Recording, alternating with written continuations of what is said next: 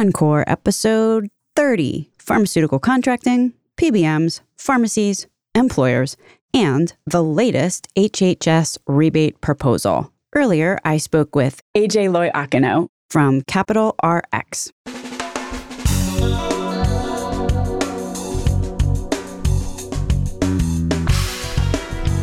American healthcare entrepreneurs and executives you want to know. Talking. Relentlessly seeking value. In November 2020, there was an executive order entitled, air quotes here, lowering prices for patients by eliminating kickbacks to middlemen. And we had HHS Secretary Alex Azar and the HHS Office of Inspector General finalizing a regulation to eliminate the current system of drug rebates in Med D. And what they were trying to do is create incentives to reduce out of pocket spending on prescription drugs by delivering discounts directly at the pharmacy counter to patients. Those discounts delivered at the pharmacy counter, not insignificant. In 2019, Part D rebates totaled $39.8 billion. The new rule stipulates that federal spending can't be increased as a result of this action, but in summary, it's pretty much a reboot of the same ruling from earlier, last year. Here's a couple of points. The rule is only for Medicare, Med D. Medicaid and commercial aren't included, but there's a but, and we get into that in this episode. Also, the start date for this ruling is 1 1 22 if it continues to stand in the new administration, which is a big if.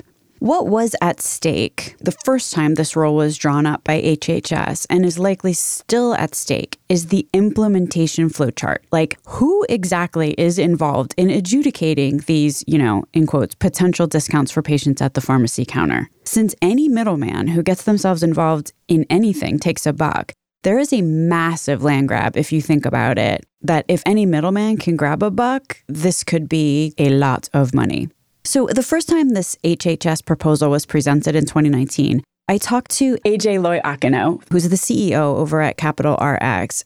I have to say, I was a little over cocky relative to how well I really understood the hidden machinations behind pharmacy RXs being adjudicated. And AJ does an amazing job explaining it. This is incredibly relevant as we contemplate, you know, potentially who gets a piece of the action moving forward. But regardless of, in some respects, what happens with this HHS role, I found it interesting and valuable to understand what exactly happens in the dark, messy middle, maybe underbelly of a pharmacy adjudication.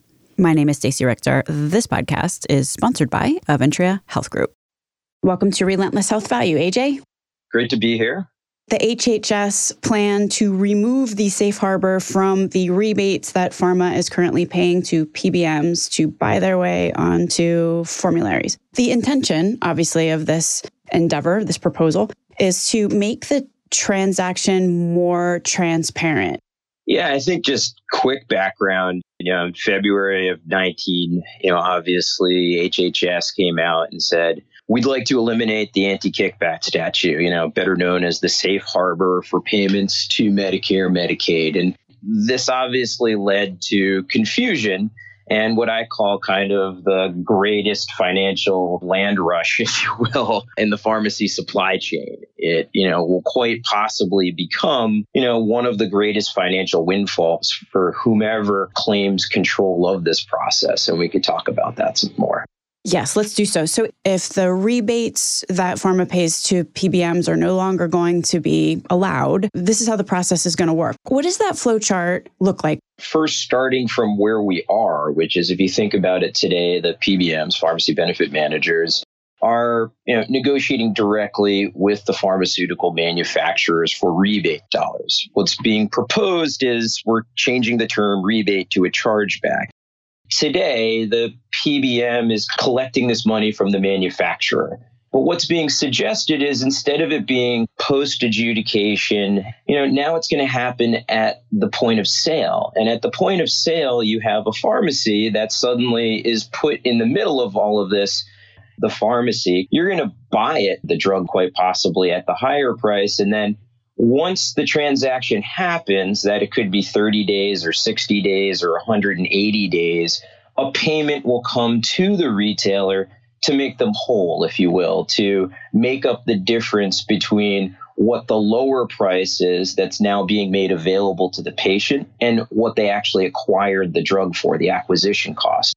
So for 60 to 90 days, then we've got a, if it's an independent pharmacy, obviously, I mean, even if it's probably a big pharmacy, this is material. For however long the payment takes to come through, that pharmacy has paid out money or give paid out a, given out a product that they paid yep. for the money that they collected is less than the cost of the product they distributed so from a cash flow perspective this matters yes it could and i think to compare it to something that exists today if i were to kind of put my old coupon manufacturer hat on when i used to work and administrate in the couponing side of the business when we look at the coupon process, the pharmacists used to and still do, the independents in particular, say, you know, I've run 500 of your coupons. when am I going to be paid? And if it's taking $100 or $50 off, you know, these are several thousand dollars, tens of thousands of dollars that they could be accumulating. And let's just think about this. And this is just kind of a broad estimate. If coupons are used on 20, 25% of transactions at the register, the point of sale at retail, think about the chargeback process. It's going to be on all brand drugs, pretty much. So now you've got 100% coupons effectively. Who's paying that chargeback? Is that the pharma company that now has to figure out how to pay? I don't know how many pharmacies there are in the United States, but they have to have a vendor agreement with every single pharmacy, or who's sitting in the middle there?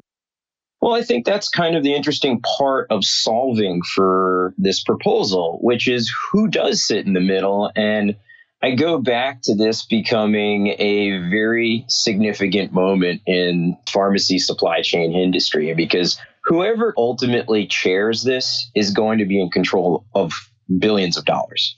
And when billions of dollars are flowing through someone, obviously they're going to take a fee for obviously administrating that service. And so, who is in charge of this payment workflow? So, one suggestion is the PBMs themselves. Large PBMs, CVS, Cigna Express Scripts, United Optum obviously have these relationships and already have a payment workflow in place with pharmacies, since obviously they need to reimburse the pharmacies for the payer paid portion or employer paid portion of transactions. So they already have a workflow in place. They could be still the administrator of this process which is kind of interesting. The other options are around quote unquote third party entrance. One entrance might be wholesalers, wholesalers like McKesson, AmerisourceBergen, Cardinal. Their role in this today is they're supplying the pharmacies, that they have relationships with the retailers. And since they're selling the drug at a, a or wholesale acquisition cost, then they would be the best party to remit the payments. So collect from pharma and pay the pharmacy. And maybe if they were willing to go a little bit at risk for a fee, it could accelerate that payment workflow back to the end pharmacy. Another option is the switch. People always ask me, what, what is a switch? You know, think of like an old movie where you see an, an operator literally patching a line from one call to another that's kind of the role of a switch. It's it's rather antiquated. Probably no need for it in the kind of modern internet, but it plays a significant role.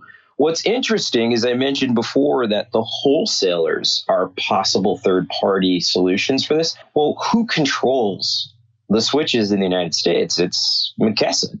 McKesson, probably through their Relay Health product, is, I would have to estimate, 80% of all prescription transactions, and then Change Health, which is partially owned by McKesson, last I checked, is the other 20% effectively. There's a couple independents out there, but they don't really have meaningful market share. But it's important to look at and why the switch? Well, the switch is in between these transactions. So they're already playing an, an integral role, the switch, in specific transactions, be it Medicare, commercial transactions with couponing, even so they have visibility to the patient pay and the plan pay.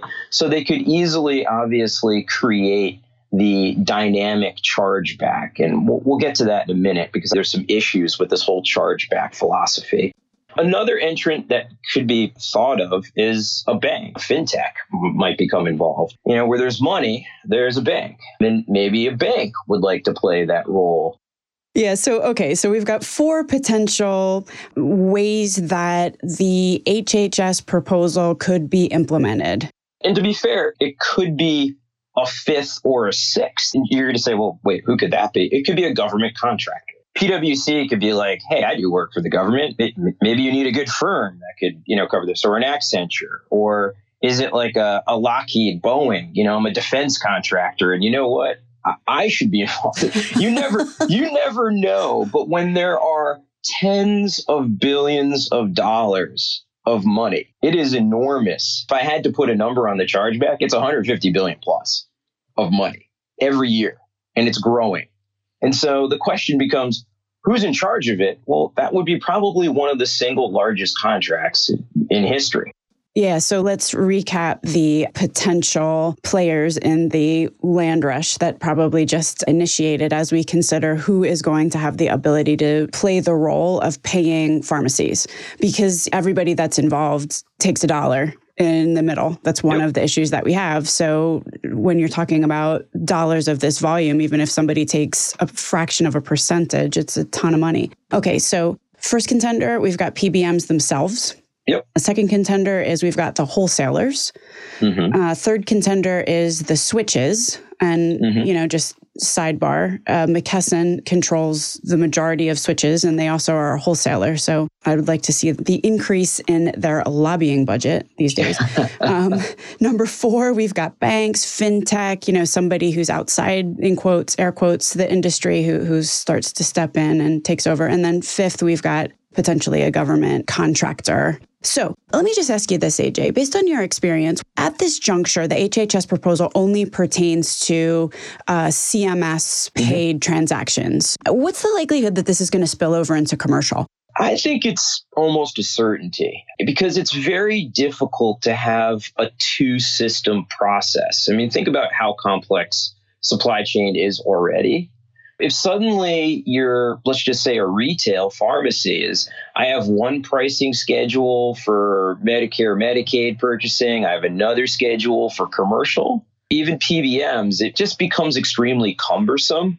I definitely see it moving very quickly because if these large entities are going to invest in processes to administrate the chargeback, I genuinely believe that it's going to move to both commercial as well as Medicare, Medicaid. We're talking about option one, in which basically we just stick with the PBMs to, is the correct term, adjudicate the chargeback. Mm-hmm. So let's just say that PBMs remain the main player here. PBMs make money in a bunch of different ways besides just taking rebates from pharmaceutical manufacturers. Do you want to talk a little bit about how, if they're crafty, as you say, which they are, to expand their control under this mm-hmm. proposal? If you think about the three largest PBMs, CVS, Cigna Express Scripts, and United, what they all have in common is they're publicly traded and represent 78 to 80% of all prescription transactions in the US. So it's effectively an oligopoly. When you look at the big three, what you have to remember is they have no real more market share to attain. It's not as if, like, well, I could expand globally. This is really a US healthcare system issue. So when we're just looking at pharmacy benefit managers, you know, the only way at this point that they can kind of make Wall Street happy is, if you think about it, is to meet or exceed earnings. So there's no way they can go backwards. They can't suddenly say, hey, we were enjoying 50, 60, 70% of our earnings came from rebate spread and admin fees and price protection. You know what? Let's just forget all that and just move forward, they would be obviously punished by Wall Street. So I think back to their motivation, I genuinely believe that the PBMs are going to do everything in their power to maintain the status quo of revenue. It's funny, if someone asked me the only way to fix this hidden revenue stream between PBMs and manufacturers, I'd make it illegal for PBMs to take a single dollar from a manufacturer. I mean, that just settles it once and for all. You just can't take any money from manufacturers because the problem is they might say, you know what? Let's just say the switch controls it. The PBM says, you know, I, I'm doing some work with you. We're consulting on something. I think you owe me some money. you know, I'm I'm doing an, a clinical access study. I think you owe me some money. It's very difficult if you always have a hand in the pocket of the manufacturer as the PBM. It makes it very difficult. I think we need a much more transparent system. And you know what I'm fearful of is a lot of these systems don't really address for what I would say full transparency. And you know, let's just get an example of this. Someone says, well, if the chargeback is at the point of sale and the patient's getting it, you know, isn't it clear as day? And I go, well, no, because it's not standardized. So you could have two different patients or employers in a plan, and they could have two different chargebacks based upon the dynamics of their plan, the size, different lines of business. And so, because there's this variability, where there's variability, there's variable profitability.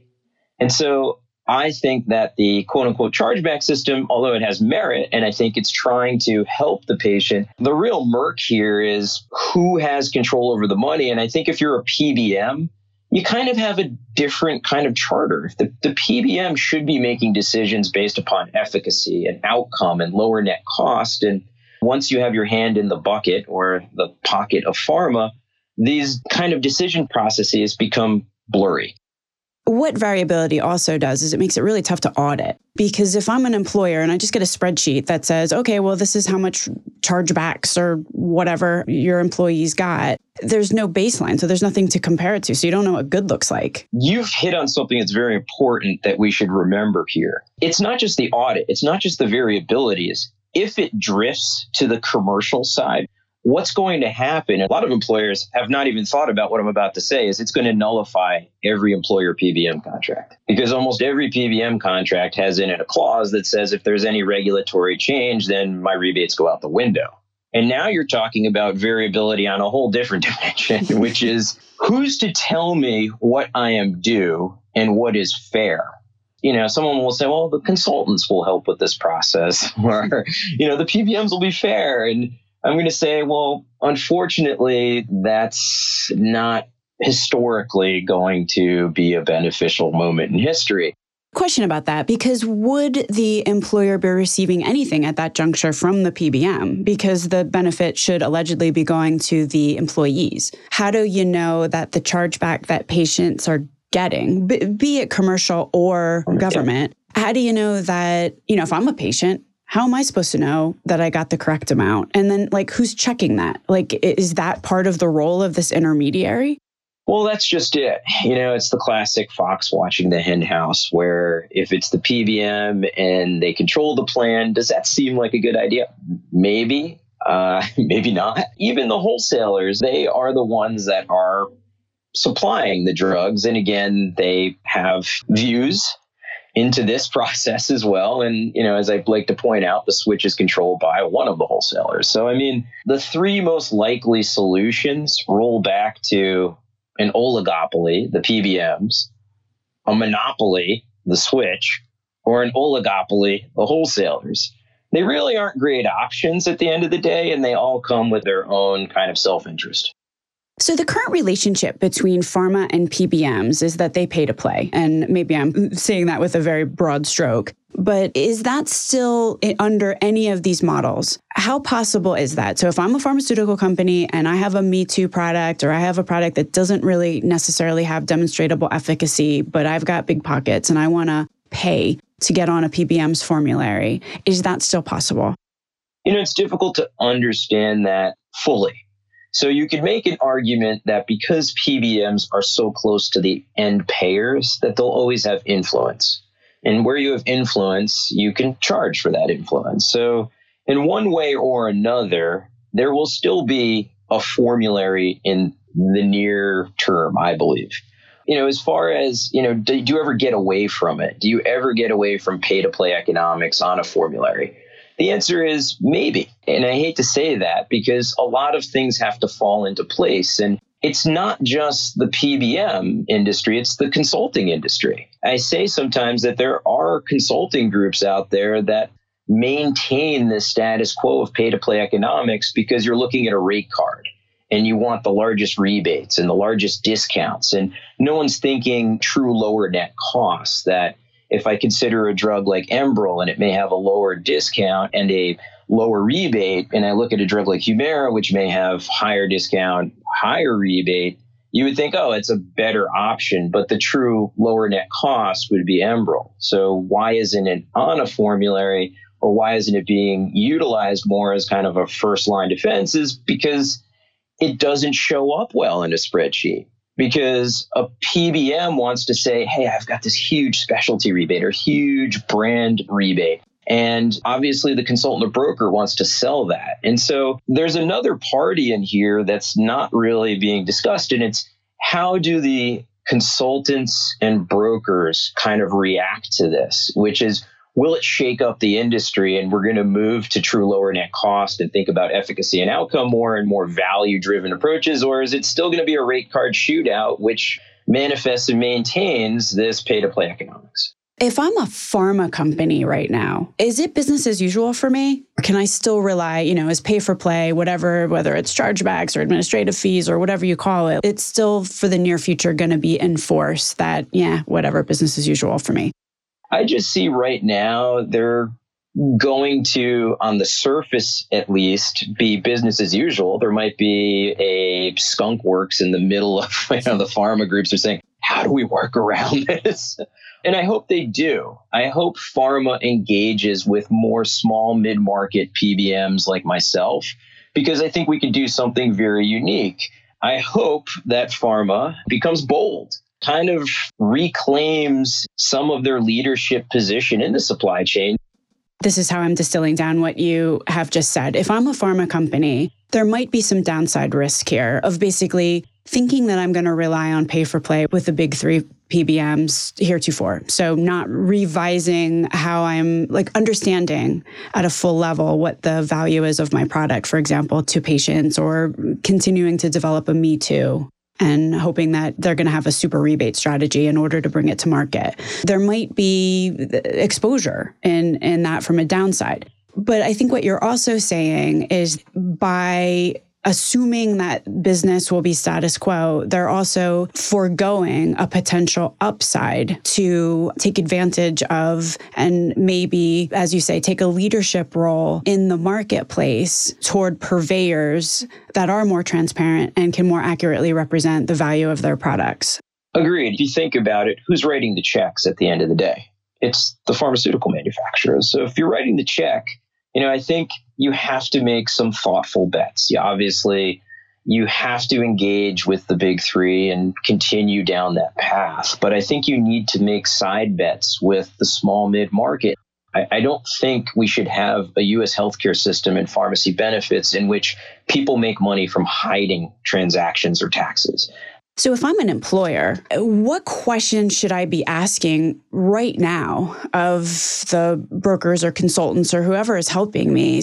It's interesting. It's very difficult to ask a question right now because I think the first thing is is this program, this proposed rule to eliminate safe harbor, is it going to cascade into the commercial market? But then the question becomes well, what am I asking as an employer? We don't know yet. I think what employers should be advocating for, and if they have access to regulatory officials or legislators, they should be asking for more transparency. And they should ask for better audit rights and more visibility into the process. Because if you think about it, the person who's paying the bill here is the patient and the employers and states and the federal government they should be asking, I think, more questions. I feel like if we had to go through the you know thousands of comments that you know were in response to this proposal, vast majority of them are coming from entities in the supply chain. I bet very few were coming from employer groups. At least the ones I work with wouldn't even know how to be part of the response process. So I think it's right now the question should be more directed to the people that have the ability to create regulatory oversight and I think put pressure on the broker consultant as to what this means for them going forward because it is overlooked these relationships. It definitely seems like the good intentions of the HHS proposal, when tossed into the stew of profit seeking entities, who are very smart, they're going to figure out a way to take a buck. If what we're controlling here is the process, and we're micromanaging the process, there's always a loophole in the process somehow or another. Unless we figure out how to control the end game or we've got market forces that control what's going on in the middle, I don't know. What's your optimism level here that anything is going to fundamentally change? Let's look at the good. I think it is an overdue dialogue and discussion. So I applaud HHS for starting it. And I think their intention back to the primary goal was was noble in the sense that it's trying to help the patient. The problem is is how we implement it and it because it is this huge pot of gold, everybody wants to control it or everyone wants access to it. Because to your point and to my point is whenever you administrate anything, you have the ability to tax the system and obfuscate or create unnecessary opacity and complexity to maintain higher profit levels. So I think my optimism is around, I would hope, the employers asking more questions and trying to put more pressure back on the people that will make these decisions regulatory officials, uh, legislators. I think it's important because if just left to these kind of three different groups to decide the outcome on their own, I think we're pretty much going to have a very similar system to where we're coming from. In fact, if you look at the workflows and you look at the flowcharts, it's more convoluted and more complex where it is today. There's a growing group of, dare I say, middle people who are transparent and who are not taking hidden fees. And like that's kind of the value proposition that's being offered. Do you want to talk a little bit about this kind of emerging Uh, do I want to say, I, maybe I'm optimistically saying a market force? How do all these pieces fit together? Higher cost sharing puts a burden on the patient. And a lot of employers never get to look at abandonment and adherence curves and the data around that because when a patient abandons, they don't really see it or talk about it with their PBM. In fact, it's not even billed. It's it's a reversal. It's a, it's noise in the background. But what they're missing is that patient now isn't taking their prescription. Is that going to be higher drug costs? Is that going to be more absenteeism? And there's obviously hundreds of journals that will say yes. But we don't look at it that way. We just look, hey, we won. We drove down pharmacy costs. And oh, you know, yeah, sorry, you pay a little bit more, but it makes you a better consumer. And I agree to that to some level. Yes, you're a better consumer, but you still have to be able to afford your medication. You can't be like, hey, if you want your drug, it's $600 and eventually you'll get out of this hole in your deductible and you'll be fine. But the average American, when they're confronted with a $100 deductible or copayment, they're doing my cell phone bill, my gas bill, my car payment, whatever it may be. And so these other things, unfortunately, tend to take priority over your medication, which is why we see adherence rates in employer plans in the 70s, you know, which is effectively saying you got 20 days out of 30 days of medication and that's probably not a good place for the US healthcare system to be. You know, I think the system is overly complex. It's overly opaque. And, and the reason for that is spread pricing dominates the PBM industry. And you can't see that mechanism because PBMs that have traditional pricing show up and say, hey, it's free, my service. Well, nothing's free in life, but they say it's free. There's no cost.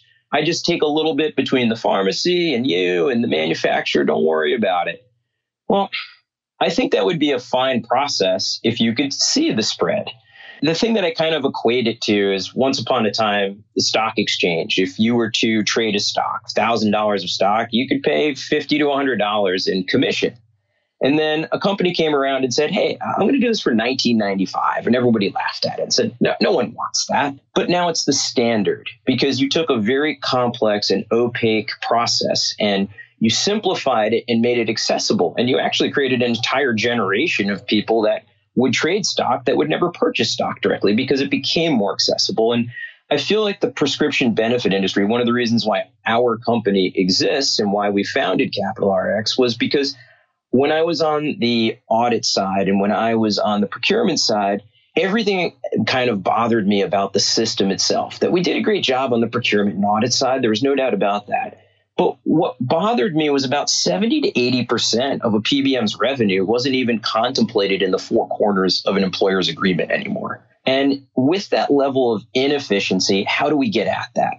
How do we help expose a lot of this kind of waste and inefficiency and self interest? So we call our process a what we call clearinghouse model, where you have a counterparty that can see the transaction. So to say, hey, I get 100% of the rebates and I give it to you, I'll show you the transaction workflow. If we're paying back to a retailer, I'll show you the payments back to that workflow as well, that there's nothing burdening the process. And I think that's a great place to start because if you're not expending your time trying to manipulate or kind of maintain higher revenue through spread, you can now focus your efforts and resources on better service, better outcome, innovation, looking at ways to get back to the prior statement, which is is this the right thing for a patient to have a $100, $200 copay? The answer is no, but I need to be able to demonstrate that through data and analytics back to the employer and educate them. And really, what we should be focusing on is what are we solving for? Are you solving for better access, outcome, service, or is it price? But not just price and discount, but lower net cost. Here's my concern as an employer and, and, thinking of all the other employers that are out there. It's a really bad thing when you can't trust someone who you need to be working in your best interest, who has demonstrated repeatedly that they're not. Like that just, it just sits really wrong with me and makes me very uncomfortable. Well, I think there's a misalignment, and the misalignment occurred when we kind of got to the end of the M&A PBM bubble there's probably been 30 major M&A deals over the last 25 years. And in the end, we've basically created this oligopoly of three entities that control 80% of the transactions. And that, you know, last 20% are blues plans, regional carriers, and independent PBMs like myself. So the days of growing real market share is kind of at an end. And so that misalignment is around I need to continue to grow earnings, but every time I grow earnings, it's coming out of the employer's pocket. And you know, that's that's a tough, you know, process to digest. You know, there is mistrust, right, wrong, or indifferent. I think the mistrust is because it's overly complex, but the industry likes complexity because it kind of hides the revenue stream. Uh, Harry S. Truman said, if you can't convince them, confuse them. Talk a little bit about Capital RX. AJ, what do you have going on over there? We are a PBM based out of New York City. You know, we're called Capital RX one because we do have this clearinghouse model, which is fully transparent and provides all parties visibility to the payment workflow. The other reason why we're called Capital RX is because we believe in human capital is the most important asset for any company. And what we try and focus on is we obviously already sit on the pharmacy data, and then we also ingest the medical data, and we also ask for salary payroll data, and sick days. And the reason why is it helps our clinical team not just create more effective programs back to asking a question and understanding your client, but we can track the results. So a great example of this, I would say, is diabetic population. Diabetic population is typically a top 10 cost category for every employer in the United States. Unfortunately, most diabetics typically sit in the high 60s from an adherence rate, which is pretty bad. So we may do something that's contrary to the industry, where the industry is racing to the bottom to say more deductibles, more coinsurance, higher rebates. We'll say, I want to do something kind of different here. I want to get that population of diabetics to a 95% adherence rate. And people will be like, well, wait a second. Isn't that going to cost us more money, AJ? And I would say, yeah, it's probably going to cost you four or 5% to your top end. And at that point, most HR directors might pass out. Um, but what you want to say is, well, let's look at this for a second. Three to four times the cost of pharmacy benefit is the medical cost. And we think by doing this, we're going to reduce chances of comorbidity, transference to higher disease states, as well as less episodic visits to the ER, et cetera, that are very costly. And we don't have to make that big of a change because this is three to four times the size of the pharmacy benefit. But let's just say we don't see it in there. The real benefit is when we start tracking sick days which is if I could just carve back a quarter of a sick day, suddenly this program pays for itself three to one. And the reason for that, and people forget this all the time, is your salary cost is 50 to 60 times the cost of the pharmacy benefit. And really, what are we trying to solve for? Are we just trying to solve for how to reduce this bucket or this silo by itself, pharmacy benefits? Or are we truly trying to make the right decisions for our employees and help them genuinely become healthier and more effective in the workforce? I mean, I'll make a, a broad bet to anyone who listens to your broadcast. I will bet a healthier company outperforms an unhealthy company any day of the week. Yeah, I don't know how that cannot be true, honestly. I think it's really easy to get sucked into marketing that fixates on a certain factor in an equation, but doesn't take a look at what the sum total of the equation is. Like you get some really weird, perverse incentives that don't ultimately uh, serve the end game very well. They increase one number at the expense of another. And at the end of the day, you wind up not improving anything. Agreed. A great example of this, again, from an employer lens, that employers may not even know this exists, or trust funds where they are confronted with these rate card sheets and they say, oh, I've got I've got great pricing, even though there's no price on there. They're all kind of these bucketed discounts and rebates. But what I always like to point out when I do an employer uh, kind of presentation is I say, let's use something that we can all relate to. What's the price of gasoline in the United States? Someone might say $3 and some change, depending upon which state you're in. Might be more, might be a little bit less, but there's a number. When I say what's the price of amoxicillin, the room becomes very quiet, even with consultants in it. And the reason why, if you look at the list price, the AWP for amoxicillin goes from $7 to $9, and there shouldn't be much variability in a price at this point.